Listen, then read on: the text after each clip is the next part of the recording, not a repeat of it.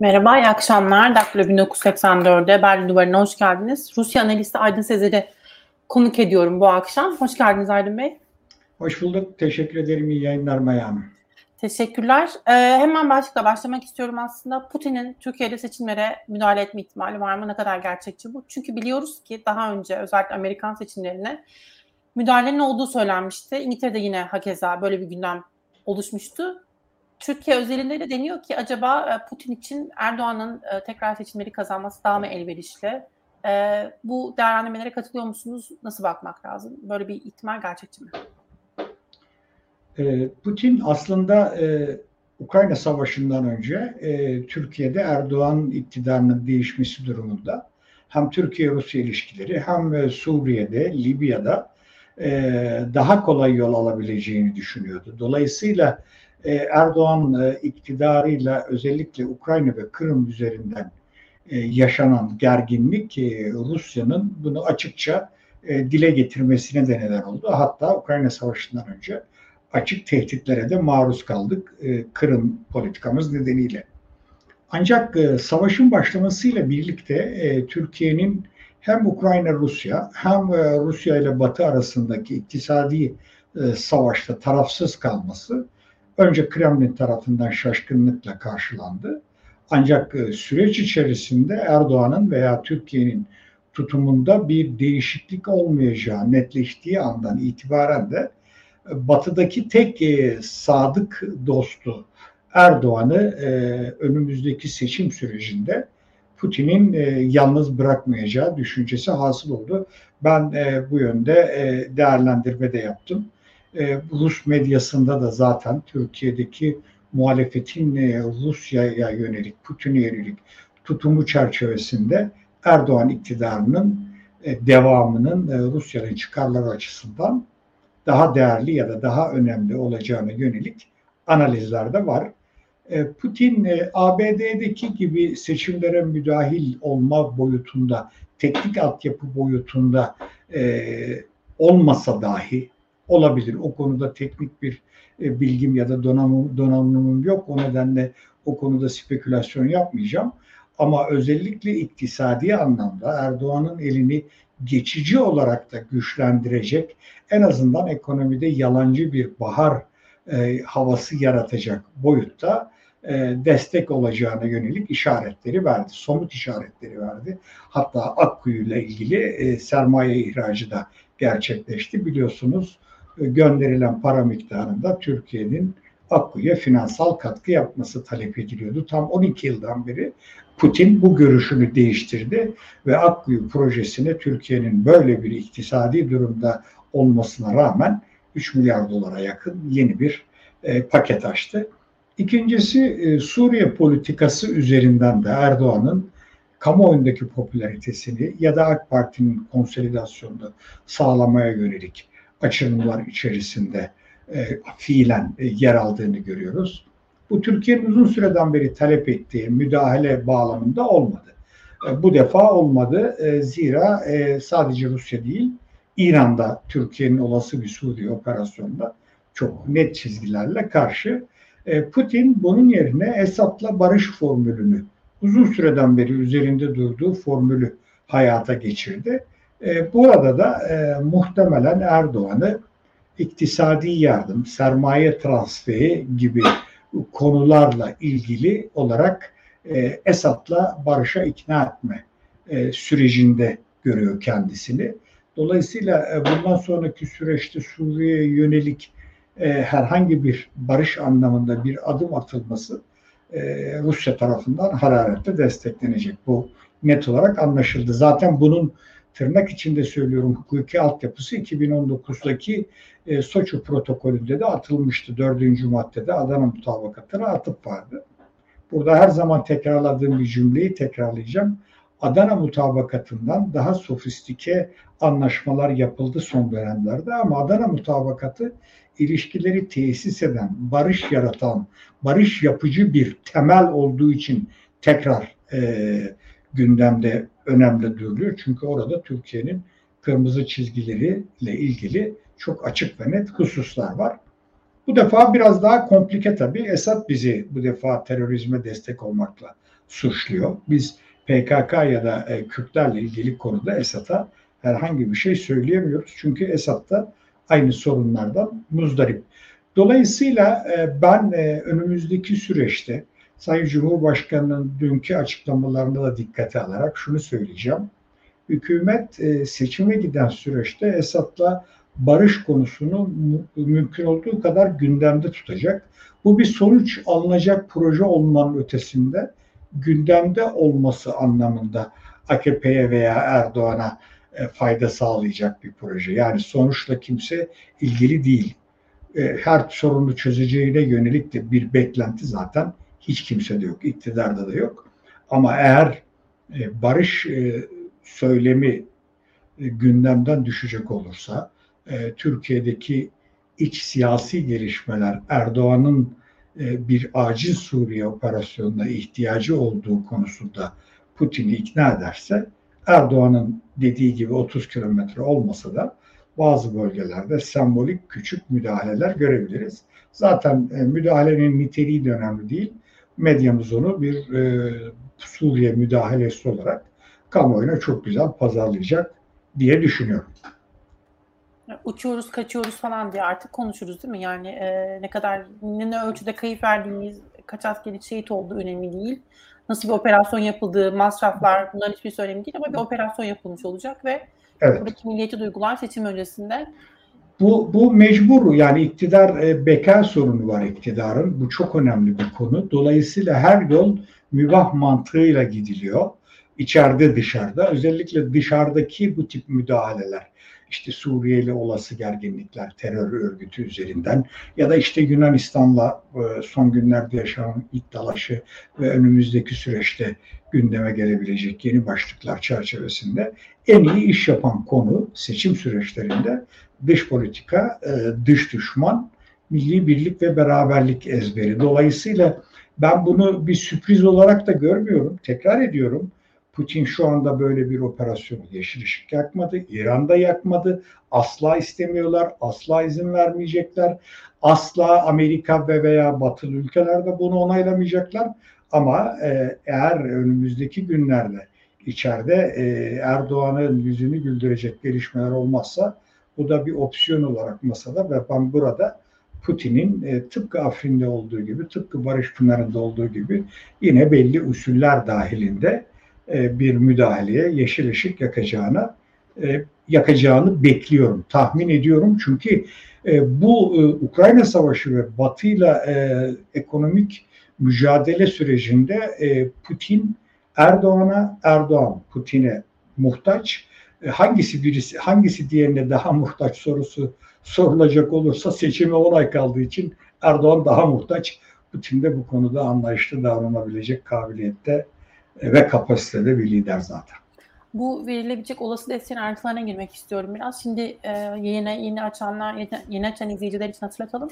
Erdem diyor ki e, bu teknik verisel yani Amerikan seçimlerinde olduğu gibi işte sosyal medya, hackleme vesaire bu, bu anlamda verilip verilemeyeceği ile ilgili kesin bir şey söylemek zor.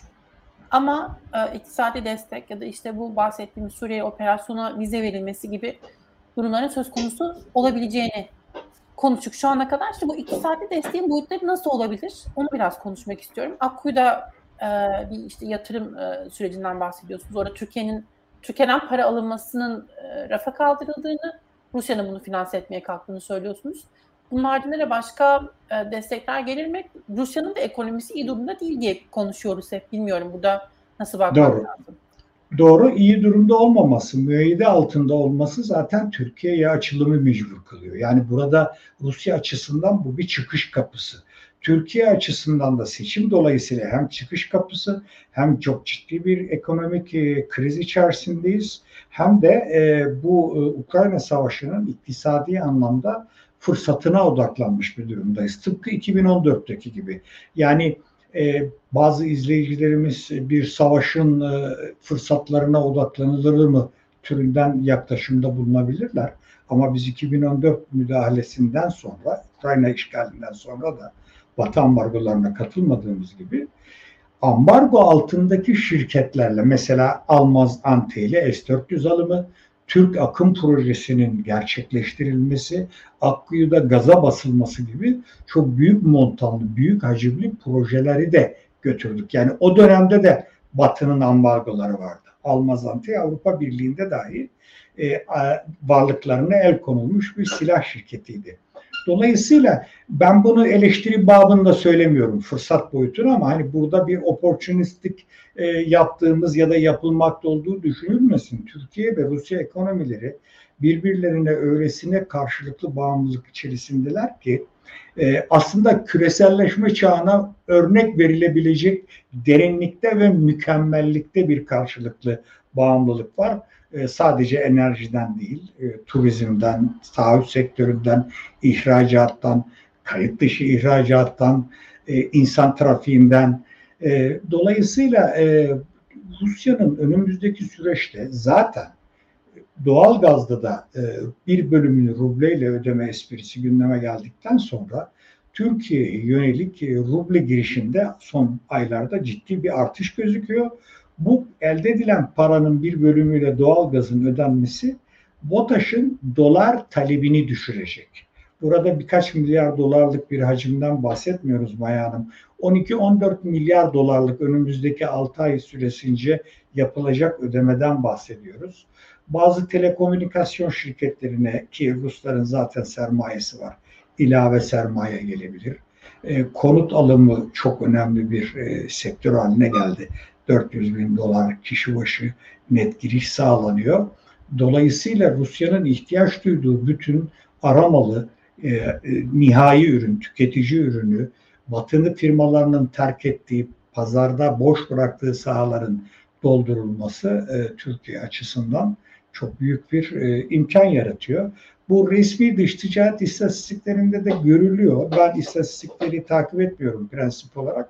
Ama Merkez Bankası ödemeler dengesi bilançosundan sadece bavul ticareti boyutuna bakılırsa e, burada da e, gerçek anlamda kayıt dışı ticaretin hacminin de ne olduğu gözler önüne e, serilecek. Tabii bir de petrol olayı var.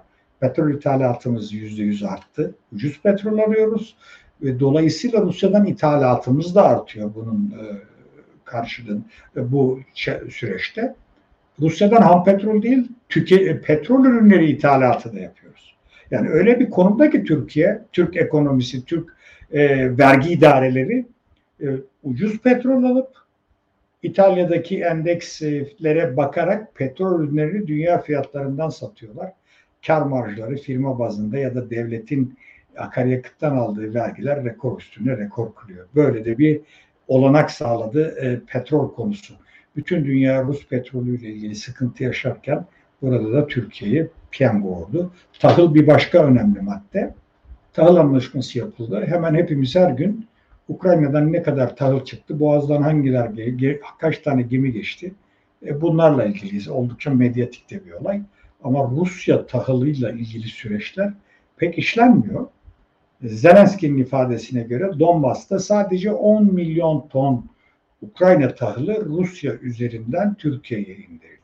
Dolayısıyla biz zaten e, bu tahıl anlaşmasından önce de Rusya ile tahıl ticareti yapan ülkeydik. Şu anda gübre ve tahılda da e, Türkiye'deki bazı aracılar ya da firmalar e, Rus tahıl ve buğdayını kapatıyorlar. Sadece Türkiye için değil, e, reeksport ve transit için, tüm dünya pazarlar için.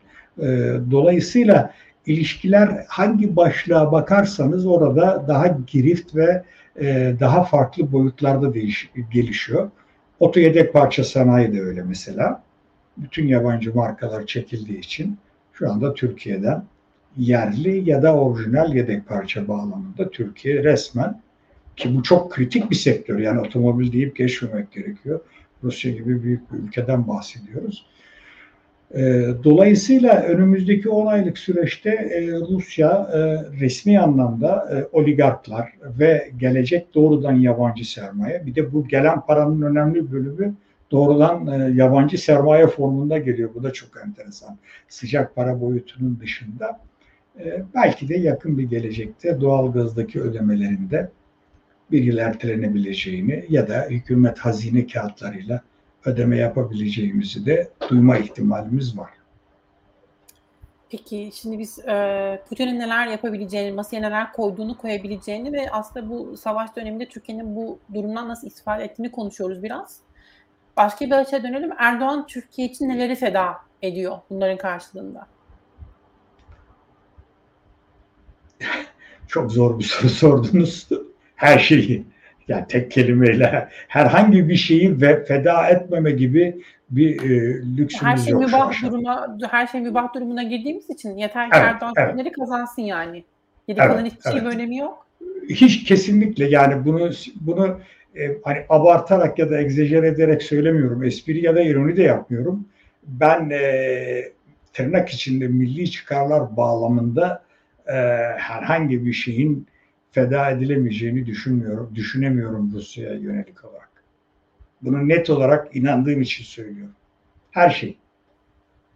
Ee, bir izleyici hatırlatıyor. İnşaat sektörünü unutmayın hocam. Ee, Ant yapının ve Rönesans'ın onlarca şantiyesi var e, Rusya'da diyor ve artık e, LNG gibi de bir proje yapıyor Rönesans. Doğrudur. Tabii.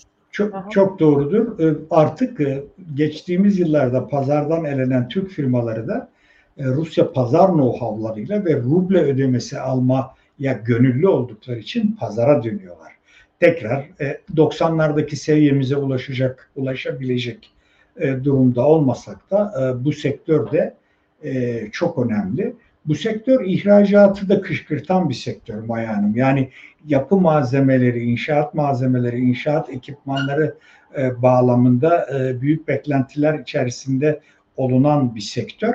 E, dolayısıyla savaşın, Ukrayna Savaşı'nın ve ambargoların, Batı ambargolarının sürmesine paralel olarak e, Türk-Rus ilişkileri e, seçim e, boyutunu da aşan e, farklı bir sürece de evrilebilir. Eğer Erdoğan iktidarı devam edecek olursa e, bu daha da devam eder, daha da genişleyerek devam eder diye düşünüyorum. E, burada şeyi konuşalım istiyorum tam bu yaptırımlar konusunda. Bu yaptırımları e, bir şekilde dermiş olmanın Türkiye'ye maliyeti ne olabilir? Nasıl bir süreçten bahsederiz? Özellikle batı anlamında nasıl bakmak lazım oraya? Şimdi e, bayan bu son birkaç günden beri e, TÜSİAD'a gönderilen mektupta ya da Amerikan Hazine Bakan Yardımcısının daha önce Türk yetkililerle yaptığı temaslarda özellikle Wall Street'te e, ki analizlerde de bu arada Wall Street'le ben de çok uzun bir söyleşi yaptım. E, zaman zaman kullanıyorlar son günlerde. Şimdi birkaç hususu birbirinden ayırt edemiyoruz maalesef yine. Bir defa herkes de İran yaptırımlarıyla Rusya yaptırımlarının e, paralellik arz ettiğine yönelik bir takım yaklaşımlar var. Kelimenin tam anlamıyla benzemeyen, birbirine benzemeyen iki farklı olay ve iki farklı süreçle karşı karşıyayız. Biz İran'da ambargoları delmedik. Tekrar ediyorum. Biz doğal gaz alıp TL bazında ilaç ve e, tüketici ürünü satma hakkına sahipken biz ambargo dışında e, bambaşka işler yaptık. Yani ambargoda yazılı hususların ötesinde altın ve sivil sistemiyle ilgili konularda ticareti İran'la yaptığımız ticaret yanlış anlaşılmak istemem. İran'la yaptığımız ticaret nedeniyle e, Amerika ile ilişkilerimiz gerilmedi. Halkbank davası Reza Zarrab olayı bunun için çıkmadı. Orada kelimenin tam anlamıyla bir dolandırıcılık olayı nedeniyle e, bu süreci yaşadık. Şimdi Rusya'da e, Amerika'dan bahsediyorsak eğer kişiler ve kurumlar yaptırım altında. Amerika şunu söylüyor. Benim yaptırım uyguladığım kişi ve kurumlarla işbirliği yapmayınız. Size yönelik ambargoda gelebilir diyor. Burada size diye hitap ettiği kişi ya da kurumlar Rusya ile iş yapan kişi ya da kurumlar, özel sektör firmaları. O nedenle muhatap olarak TÜSİAD'a gönderiliyor. Şu da çok doğal. Eğer bir firma Amerikan sermayeli ise ya da Amerikan şirketi ise Türkiye'de Rusya ambargolarını delecek pozisyon alıyorsa elbette ikincil yaptırımlara hatta doğrudan yaptırımlara da muhatap olabilir. Bunda herhangi bir tereddüt yok. Ama herhangi bir Türk firmasının Amerika ile doğrudan ilişkisi ya da Amerikan sermayesiyle ilişkisi olmaksızın Rusya ile herhangi bir sektörde iş yapıyorsa burada ikincil yaptırımlara tabi olması söz konusu değil. Ayrıca olsa ne olur? Amerika'daki e, iş ilişkisi söz konusu değilse. Birinci nokta bu.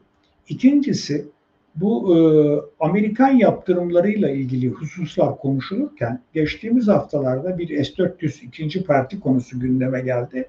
Amerika burada katsa yaptırımlarına da atıf yaptı. Bir defa Ukrayna Savaşı olmasaydı dahi ABD'nin Amerika e, Rusya yönelik iktisadi ambargoları olmasaydı dahi katsa yaptırımlarının genişlemesi söz konusu olabilecekti eğer ikinci partiyi alacak isek. Bu zaten birinci yaptırım sürecinde e, Pompeo'nun açıklamasının üçüncü maddesinde çok net olarak yazıyor. Bu sadece diyor bir Aydın Bey burada bölebilir miyim şeyle ilgili? Bu Buyurun. ikinci part olayı tam olarak nasıl nasıl bir anlamı var onun? Sanırım daha önce bunun, bununla ilgili anlaşılmış. E, bu da bunun bir parçası gibi mi bakmak lazım? Yoksa bu tamamen ayrı bağımsız bir şey mi? Çok özür dilerim. Alamadım soruyu. İkinci ee, parti ee, evet, evet, yaptırım mı S4'lü? S400'ün ikinci partisi meselesini e, onu tam değerlendiremiyoruz ya. Onu bir açabilir miyiz? Söyle. Şimdi efendim bizim e, ilk S-400 müzakereleri sürecinde ta bu 2016 sonlarında başlayan 2017'de şekillenen süreçte alınması planlanan e, S-400'ler iki sistem dört bataryadan müteşekkildi. Ve e, bunun e, bedelinin e, Rus yanın kredisiyle alınması söz konusuydu. Rus makamların açıklamalarına göre en az yüzde 55'i kredili olarak gerçekleşti. Kalan da SWIFT kapsamına girmesin diye rubleyle ödeme şeklinde yapıldı. Biz ilk teslimat olarak bir sistem iki batarya aldık. Diğer bir sistem iki bataryanın da opsiyonel olması konusu gündemdeydi 2017'de. Ve ikinci parti alınacak olursa bazı parçaların ortak üretimi, yüksek teknoloji gerektiren e, parçalar değil de işte e, daha e, Türkiye'de Türkiye'de de kolayca üretilebilecek parçaların üretilmesi de e, bu sözleşme içerisinde vardı. Biz birinci parti, birinci sistem, bir sistem, iki bataryayı aldıktan sonra ikinci e, sistem müzakereleri devam etti. En son 2021'de bu sürecin sonuna gelindiğine dair resmi açıklamalar yapıldı. Sayın Cumhurbaşkanı defalarca alacağız dedi. E, bir kez Sayın Akar, birkaç kez de Savunma Sanayi Başkanı Sayın Demir bu sürecin devam ettiğini söyledi. Ama en somut açıklama 9 e, Aralık 2021'de e, Peskov tarafından yapıldı. İkinci partinin sevkiyatını hazırlıyoruz dedi. Ukrayna Savaşı nedeniyle bu süreç iptaya uğradı. Batı ambargoları ve Türkiye'nin pozisyonu tartışmalı olduğu için Batı'da, ABD'de hatta Rusya'da e, güven sorunu da olduğu için o ilk başlarda bu süreç e, bugüne kadar e, pek gündeme gelmedi. Ancak geçtiğimiz günlerde e, Başbakan Yardımcısı ki eski Sanayi Ticaret Bakanı ama e, aynı zamanda Sanayi Ticaret Bakanı ki aynı zamanda da savunma sanayinin e, Rusya savunma sanayinden sorumlu kişi ikinci parti anlaşması imzalandı açıklaması yaptı.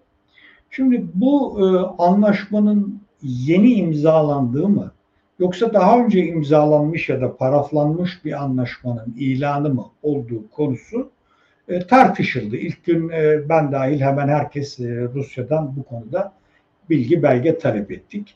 Ancak e, yeni imzalanan bir şey olmadığı konusunda tam ikna olmuştuk ki ertesi gün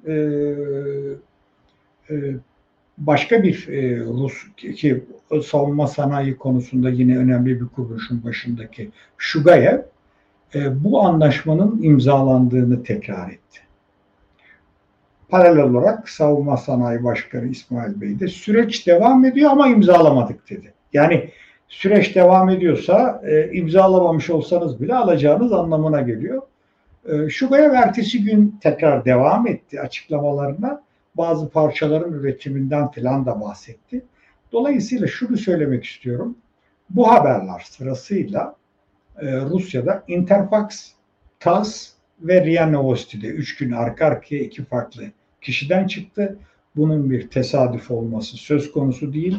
Bunun o sırada ABD ile yürütülmekte olan F-16 projesine yönelik bir sabotaj gibi sunulması da bence mümkün değil. Böyle bir olasılık çok zayıf da olsa olabilir. Onu tam olarak e, ihmal etmiyorum ama Rusya şu anda Erdoğan'la ilişkiler çerçevesinde Putin böyle bir sabotaja yeltenmez. E, Rusya böyle bir dış politika uygulayan bir ülke değil. Açıkça ortaya çıkar ve e, ne gerekiyorsa da onu yapar. Yani yapmaz diplomasi kullanır anlamında söylemiyorum. Hani böyle nezaket e, cümleleri kullanarak, ima ederek filan bu yollara tevessül etmez. Ben şunu söylüyorum, şuna inanıyorum. E, bu mutabakat sağlanmış durumda. Islak imza atılmamış olsa bile bir paraf ya da bir el sıkışma orada var. Belki bu son Soçi mutabakatında, e, Soçi toplantısında da olmuş olabilir. Dolayısıyla şu anda Türkiye'nin tekrar S-400 alım sürecinde olması bir NATO üyesi olarak İsveç ve Finlandiya'nın üyeliğini pazarlık konusu eden bir ülke olarak e, Rusya'nın çıkarları açısından, Rusya'nın milli çıkarları açısından harika fırsatlar ve imkanlar sunuyor. E, Rusya bu fırsatı asla kaçırmaz. Ama ben tekrar ediyorum, Rusların açıklamasından önce lütfen kronolojiye bakılsın ee, örneğin net tarih vereyim. 15 Ocak 2021 Erdoğan Cuma namazı çıkışı o iş bitti dedi. İkinci parti için de söyledi bunu. Dolayısıyla e, bu pipeline'da bu bu e, hatta tutuluyor. Bu süreç hatta tutuluyor. Yani yarın yarın e, katsa yaptırımları, F-16'nın verilmemesi, hatta bu ikinci yaptırımlar konusunda bazı Türk firmalarına yönelik münferit tedbirler filan geldiği zaman biz burada da yine harika bir egemenlik, bağımsızlık, istedik vermediğiniz işte o nedenle alıyoruz. Seçim sürecinde o eski işte acil ihtiyacımız var.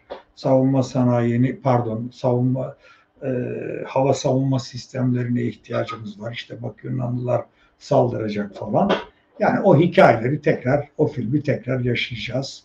O zaman ee, F-16'ları yani almak falan umurda değil kimsenin yani hükümette belli ki. Böyle bir niyet yok. Şimdi yani F-16'lara talip olmamız, Yunanistan'ın F-35'lere talip olduktan sonra bizim atıldığımız projeden F-16'lara talip olmamızı yani ben savunma analisti falan değilim ama hani hasbelkader e, dış ticaret uzmanı olan konuya salt ticari boyuttan da bakabilen birisi olarak söylüyorum. O kadar anlamsız bir hamle ki Türkiye'yi o kadar çaresiz bırakan bir hamle ki e, o kadar edilgen konumda Amerika'nın karşısına çıktığımız bir hamle ki e, yani burada da ben e, çok açık söyleyeceğim e, ticari kaygılar olabileceğini, aracılar olabileceğini, özellikle e, Türkiye'de silah komisyonculuğu yapan e, kimilerinin olabileceğini de e, düşünmeden edemiyorum açık söylemek gerekirse. Evet bunların hepsi ihtimaller. Eğer F-16'lara bu kadar ihtiyacımız var idiyse ve biz bunu S-400 aldığımız dönemde idrak edemediysek bizi o F-16'lar kurtaramaz zaten. Yani o kurma yaklı ya da o planlama ya da o silaha duyulacak ihtiyaç analizleri konusunda çok amatör olduğumuz ortaya çıkar. Yani F-35'ten atıldık o zaman F-16 verin. Yani böyle bir şey e, söz konusu olamaz. Ama yapılan o işte yani. Şu an evet yapılan o ama yani bayağı, bayağı. dış politikada dış politikada o kadar çok şey var ki yapılan. Ama Erdem Bey bunları biliyorsunuz işte. Medya yani nasıl yansıyorsa o. E, zafer evet. yazıldı, işte direnildi, İsveç, Finlandiya terörü bitirdi, desteklerini çektiler. İşte uçuyoruz, kaçıyoruz. E, aynı anlatı ya. Bu Şimdi, böyle ma- bir şey yok ki. Bunlar tartışılmıyor Maya, zaten. Maya Hanım geçen gün bir yayında da söyledik. Biz sizle daha önce bir yayın yapıyor olsaydık ve siz bana Selman Türkiye'ye gelip külliyede kabul edilir hatta onuruna müzik ziyafeti verilir deseydiniz ben asla söz konusu olamazlardım size bir dış politika analisti olarak. Hatta iddiaya bile girerdim. Şimdi Türkiye'de dış politika alanında atılan adımların anlamlandırılması, neden sonuç ilişkisiyle analiz edilmesi, arka planla yorumlanması diye bir şey söz konusu değil. Ya o kadar zor ki özellikle e, ben yine burada kendi durumumu ön plana çıkartarak söyleyeceğim.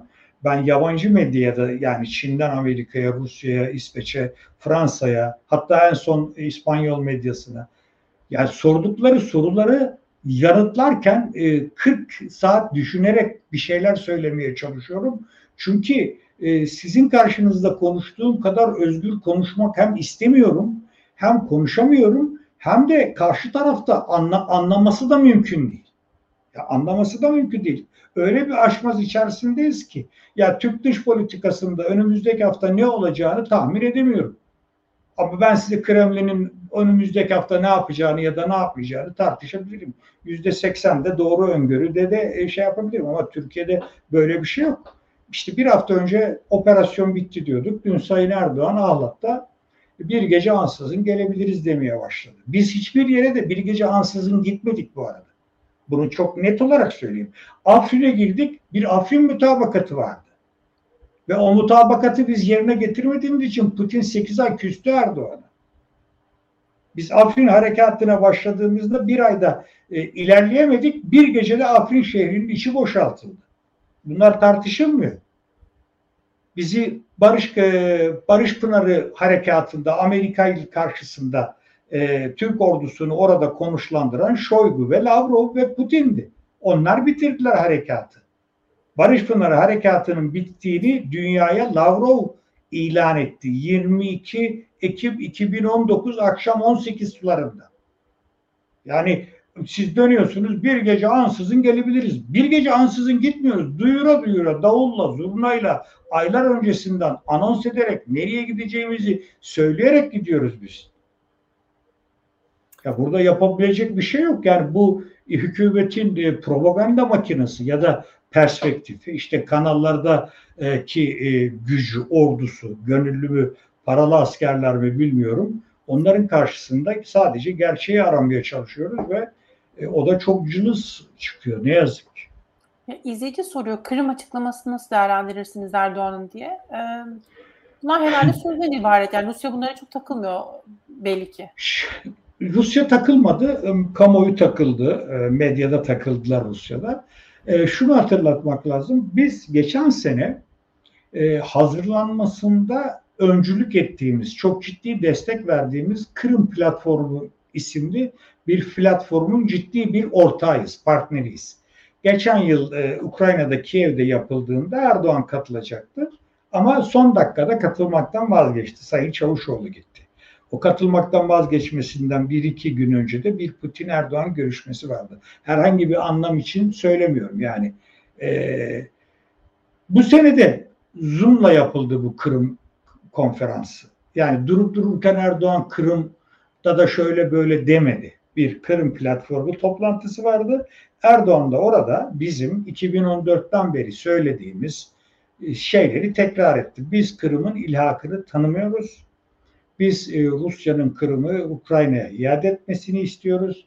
Biz Ukrayna'nın toprak bütünlüğünü, bağımsızlığını tanıyoruz.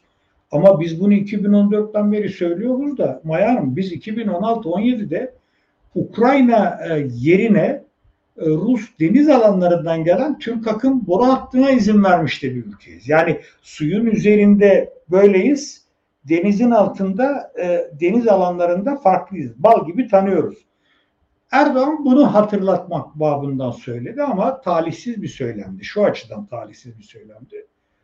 Kırım olayı Rusya açısından bitmiş. Şu anda Donbas işgal altında. Her son işgal altında, Zaporojye işgal altında, Harkiv'in bir bölümü işgal altında. Yani Kırım'ı iade edip şu andaki işgal konumunu sürdürsün mü Rusya? Onu mu söylemek istiyor? Keşke her taraftan çekilsin filan deseydi. Biraz Kırım dahil işgal altındaki topraklardan deseydi. Muhtemelen eski notlardan okunduğu için, copy paste yapıldığı için e, son 7 senedir olan metni okudu yine Sayın Erdoğan. E, Rusya'dan resmi bir tepki gelmez. Zaten gelmeyecek de. E, zaten Rusya ile yakınlaşmamız Zelenski'yi de artık e, biraz e, üzmeye başladı. Çünkü tarafsızlık konumunda biz biraz daha Rusya tarafına açıkça yaslanmaya başladık. Bunu e, tahıl anlaşması sürecinde de gördük, yaşadık. E, Rusya'nın tahıl anlaşması ile ilgili müzakere pozisyonunu biz Ruslardan çok daha iyi müzakere ettik. Yani bu konu durma, bu konu tartışılmadı. İstanbul'daki imzadan önce o salonda Birleşmiş Milletler Genel Sekreteri ile Rusya Başbakan Birinci Yardımcısı tahıl anlaşması imzaladılar. Amerikan hazinesi tahıldaki e, tahıl ve gübredeki müeyyidelerle ilgili olarak Novorossiysk Limanı ve Rusya Tarım Bankası kapsam dışına çıkarttı. Yani biz olayların bazı bölümlerini kullanarak anlatıyoruz. İşte Ukrayna gemisi Boğaz'dan geçti. Bugün 16 oldu. Yarın 17 olacak. Bir tane daha geçti filan. Son derece anlamsız e, işler yapıyoruz ama arka planda çok ciddi bir operasyon yürüyor. E, burada şey de konuşmak gerekir mi bilmiyorum. Yani işte bu bayraktarlar e, satılıyor bir yanıyla. Bu iktidar içinde de bazı e, uyuşmazlıklara yol açıyor. Yani iktidar da ta, tek yürek değil e, Rusya-Ukrayna konusunda. O, orada nasıl bir denklem var aslında onu da konuşmak lazım belki. Ya da o denklem yörüngeden çıkar mı? Nasıl değerlendirmeli? Şimdi ben e, savunma sanayi konusunda e, açık söylemek gerekirse pek fazla analiz yapmıyorum. Bunun bir temel nedeni var. E, bilgi eksikliği değil. Hukuki e, bir zorunluluk olarak fazla giremiyorum konulara. Çünkü atmış olduğum bazı imzalar var. E, konuşmamam gereken. Ben 2004-2005 dönemlerinde savunma sanayinin yeniden yapılandırılması projelerinde çalışmış birisiyim sadece savunma sanayi e, yatırım holdingi değil ki öyle olması gerekiyordu olmadı. E, makine kimya içinde. Ben Ukrayna ile ilişkilerde sanki e, bayrakları da aşan devletler arası bir başka teknik işbirliği ve anlayış olduğunu e, düşünüyorum. Yani daha kapsamlı bir e, başka boyut vardı orada. E, hatta Rusya bir ara ucuz e, Sovyet teknolojisini Ukraynalılar Türkiye'ye pazarlıyor işte motor filan. Ya birçok e, detayı var bunun. E, Bayraktar sanki o derin işbirliğini bir anlamda e, gölgeledi gibi. Daha e, kamuoyunun dikkatini çeken, daha e, popüler e, kültüre de konu olan, şarkılara, türkülere de konu olan bir boyut haline geldi. O nedenle e, o firmanın teknolojik başarısını bir Türkiye Cumhuriyeti vatandaşı olarak kesinlikle e, kutluyorum. Çok açık söylüyorum, gurur duyuyorum.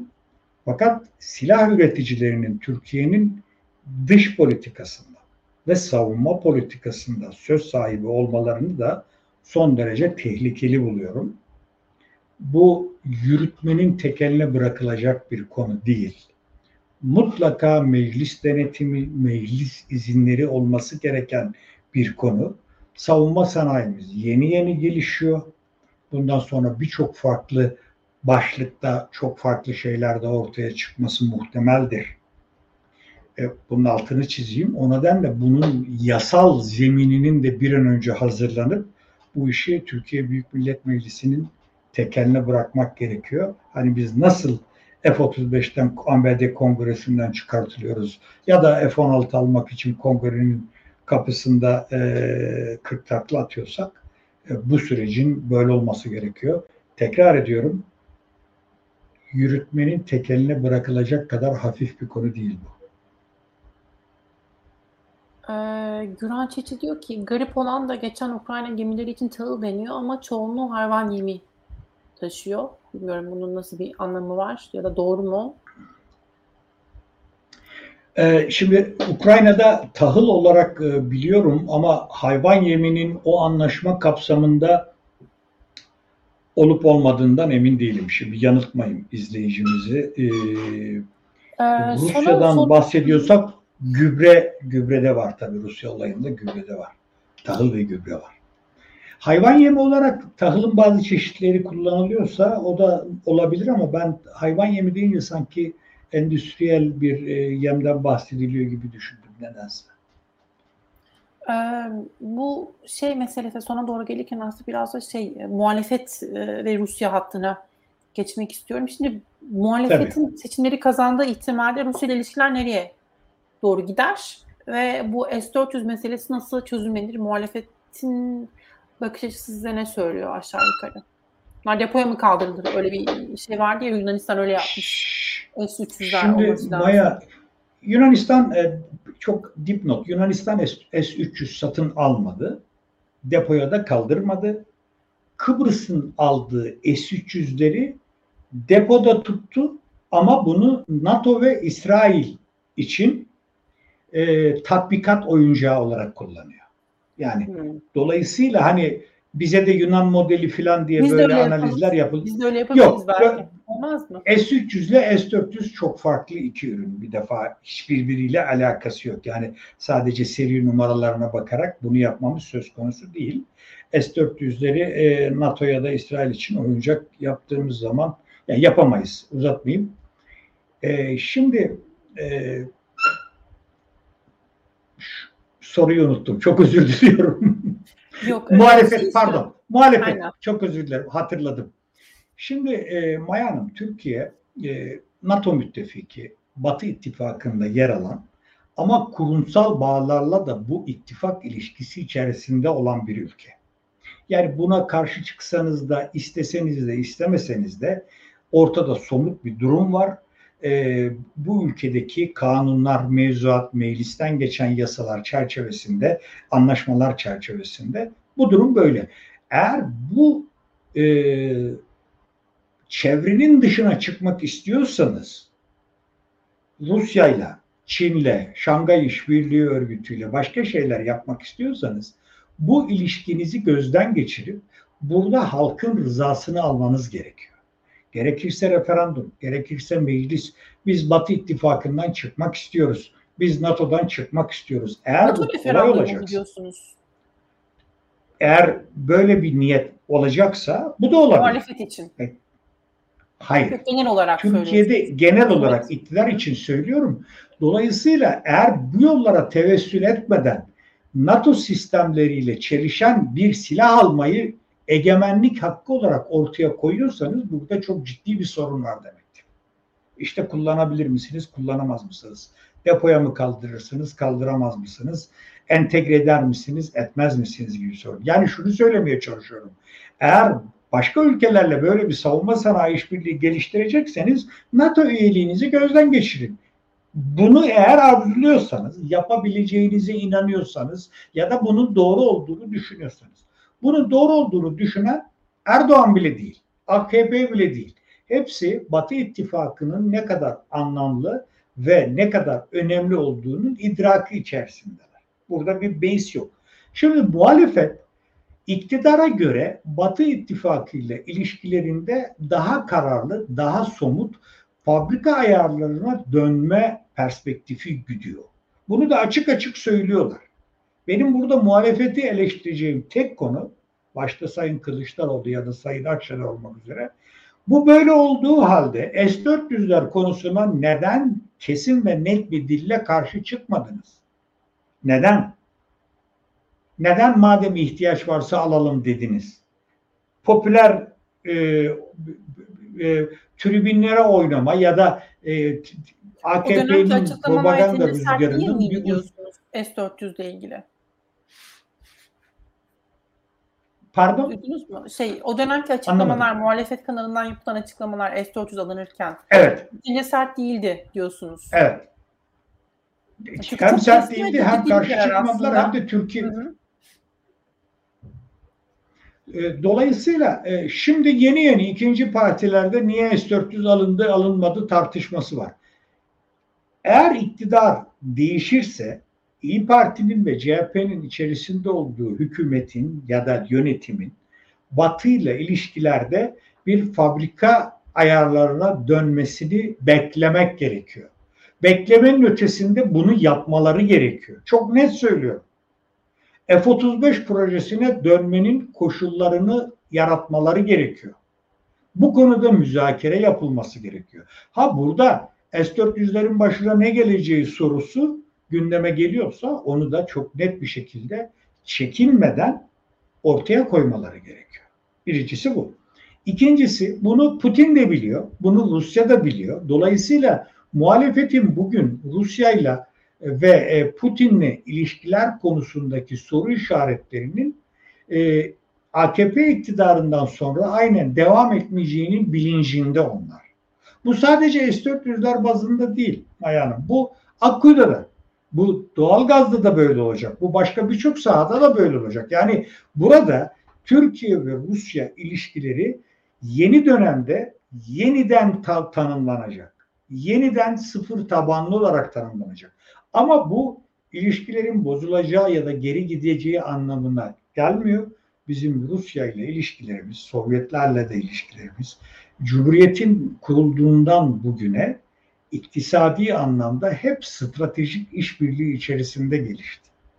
Dolayısıyla dolayısıyla Türkiye eskiden olduğu gibi Soğuk Savaş döneminde olduğu gibi Sovyetlerle Doğu blokuyla Batı bloku arasında nasıl denge unsuru olarak arada kalmayı başarıp Batı ittifakında yer alırken tüm altyapı tesislerini Sovyetlere yaptırmayı becerdiyse yine böyle bir perspektif e, takip edecek. Ruslar buna alışkın. Ruslar bunun böyle olacağını da biliyorlar zaten. Yani burada bir karşı çıkış da yok. Ama ben muhalefetin bugün e, Putin'e ve Kremlin'e yönelik e, sokak ağzıyla e, konuşma ya da eleştiri yapmalarını da doğru bulmuyorum. Bunu da çok net olarak söyleyeyim. Bu Putin'in bunları hak etmediği anlamında söylemiyorum. Türkiye'yi yönetecek partilerin, yönetmeye aday partilerin Rusya gibi büyük bir komşuyla ilişkiler konusunda e, çok daha dengeli e, açıklamalar yapması gerekiyor. Tamam, Batı ittifakı orada bir tereddüt yok ama hakaret yapmanız gerekmiyor. Onu söyleyeyim. O, net olarak söyleyeyim. Bunu herhangi bir Türk vatandaşının da... Mi? E, hangisi daha hakaret amiz konuşuyor sizce? Ben Kılıçdaroğlu'ndan çok duymadım açıkçası. Yani bilmiyorum. Akşener'i kastediyorsunuz. Çok ağır, çok çok çok ağır ifadeler kullanıldı. Tekrar etmeyelim şimdi. Peki. Ee, soruları cevaplamaya çalıştık. Ee, ben de konu başlıklarımı bitirdim gibi duruyor. Ama unuttuğumuz bir şey var mı Aydın Bey? Sizin eklemek istediğiniz ya da değinmediğimiz bir Akkuyu'dan da bahsettik başında. Aslında Akkuyu ile ilgili tekrar bir yorum vardı. Ona bakabilirim bir saniye. Lütfen. Ee, Rusya Türkiye'nin nükleer şirketteki payını arka kapıdan satın almış olabilir mi? Bunu başında bir konuştuk aslında oradaki sermaye şeyini nasıl yapılıp belki hatırlatabilir? Rusya, Rusya e, Türkiye'nin herhangi bir payı yok. Hı hı. Tam tersine Rusya 12 yıldan beri Türkiye'ye yüzde 49'u alın diye baskı yapıyor. Ve biz almadık, alamıyoruz. E, bunun çok bariz nedenleri var. E, bu nedenler arasında maddi imkansızlıklar olduğu kadar. E bu bir de şey oraya... olarak da tartışıldı ya Aydın Bey. Denildi ki yani bu e, işte Akkuyu'daki e, hisseler tamamen işte Rus sermayesi işte yani bu yerli ve milli değil aslında. Burada üretilen enerji de yerli milli değil. Bizim ülkemizde ama tamamen Rus e, bilmiyorum bu, bu da bu durumda haklı olmuş oluyor tırnak içinde. E, bu açıdan bakıldığında en azından. Şimdi hanımefendi 2010 yılında imzalandığından bugüne kadar tamamen Rus sermayeli bir şirketle getirdik konuyu bugüne kadar. Hem Rus sermayeli hem finansın tamamı Ruslardan geldi. Yapılan anlaşma Türkiye Büyük Millet Meclisi'nden geçti. Şimdi kamuoyunda e, yanlış bilinen ya da yanlış analiz yapılan konu oradaki inşaat şirketinin hissedarlığıyla Akkuyu şirketinin hissedarlarının birbirine karıştırılması. Tekrar ediyorum, Türkiye'nin kamu özel sektör Akkuyu'da yüzde bir dahi hissesi olmadı bugüne kadar. Dolayısıyla Ruslar da onu satın almaya da yeltenmediler. Ruslar yüzde 49'luk hisseyi alın diye bize baskı yapıyorlar. İki nedenle baskı yapıyorlar.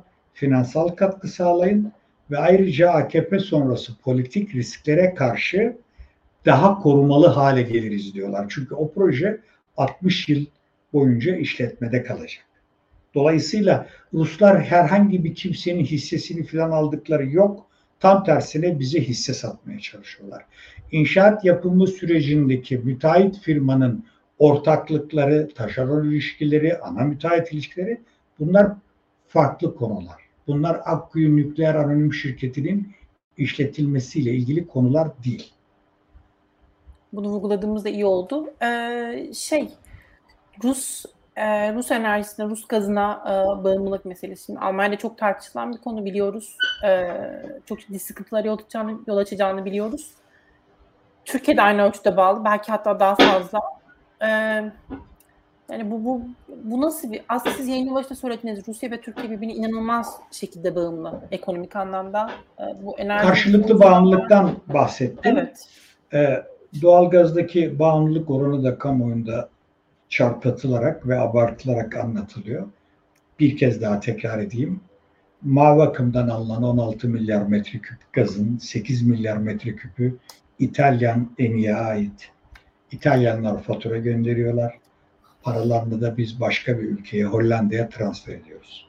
Yani mavi akımdan gelen gaz miktarı 8 milyar metreküp. Türk akımdan gelen gaz miktarı da Türkiye'ye 11 milyar metreküp düzeyinde. Bu ikisini toplarsanız 18 eder. Türkiye'nin bu ülke ihtiyacı 60'lar mertebesinde.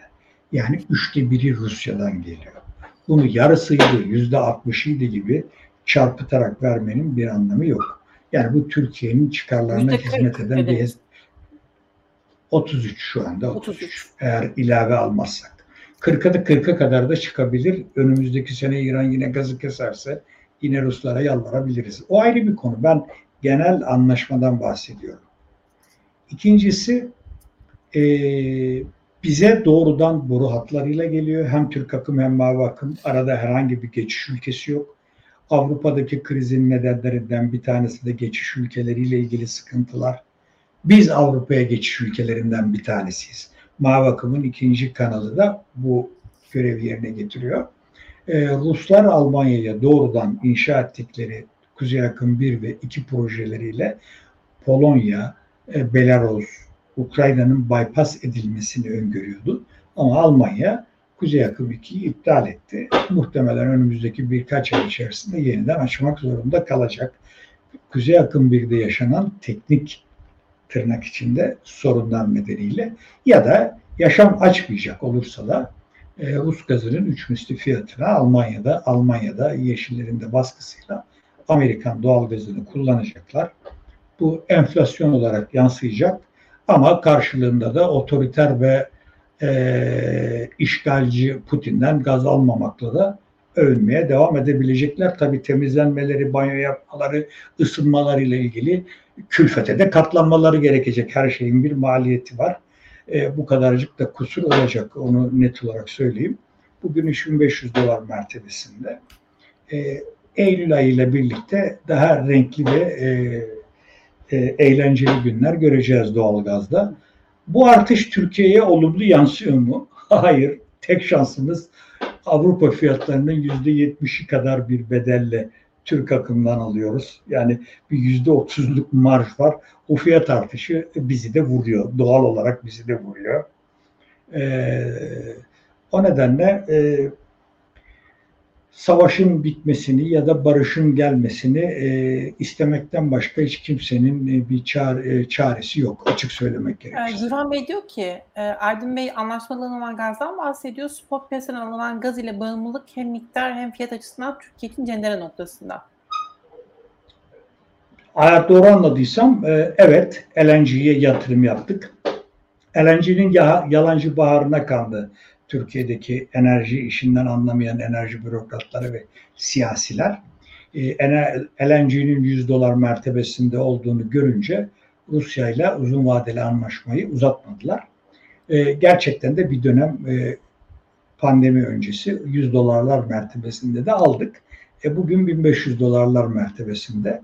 Dolayısıyla eğer arz güvenliğini sağlayamıyorsanız enerjide e, fiyatın ucuz olup olması gibi bir e, lüksü tartışamazsınız. Tekrar ediyorum. Önce elinizde olması lazım. Sonra fiyatın düşük olup olmaması lazım. Siz ucuz gaz alayım diye e, öncelerseniz bunu o zaman e, e, emre amade dediğimiz yani kapınıza kadar gelen gazdan da olursunuz. Gazsız kalırsınız. Olmayan gaz da dünyanın en pahalı gazı haline gelir. E, Mehmet Bey size alınmadım bu arada. Yorumlarda vardı. Ee, çok teşekkürler Erdin Bey. Ee, ben teşekkür ediyorum. Bizi konuk alarak e, çok keyifli bir yayına bence imza attık. Ben e, çok da şey öğrendim yayın esnasında. Teşekkürler verdiğiniz bilgiler için.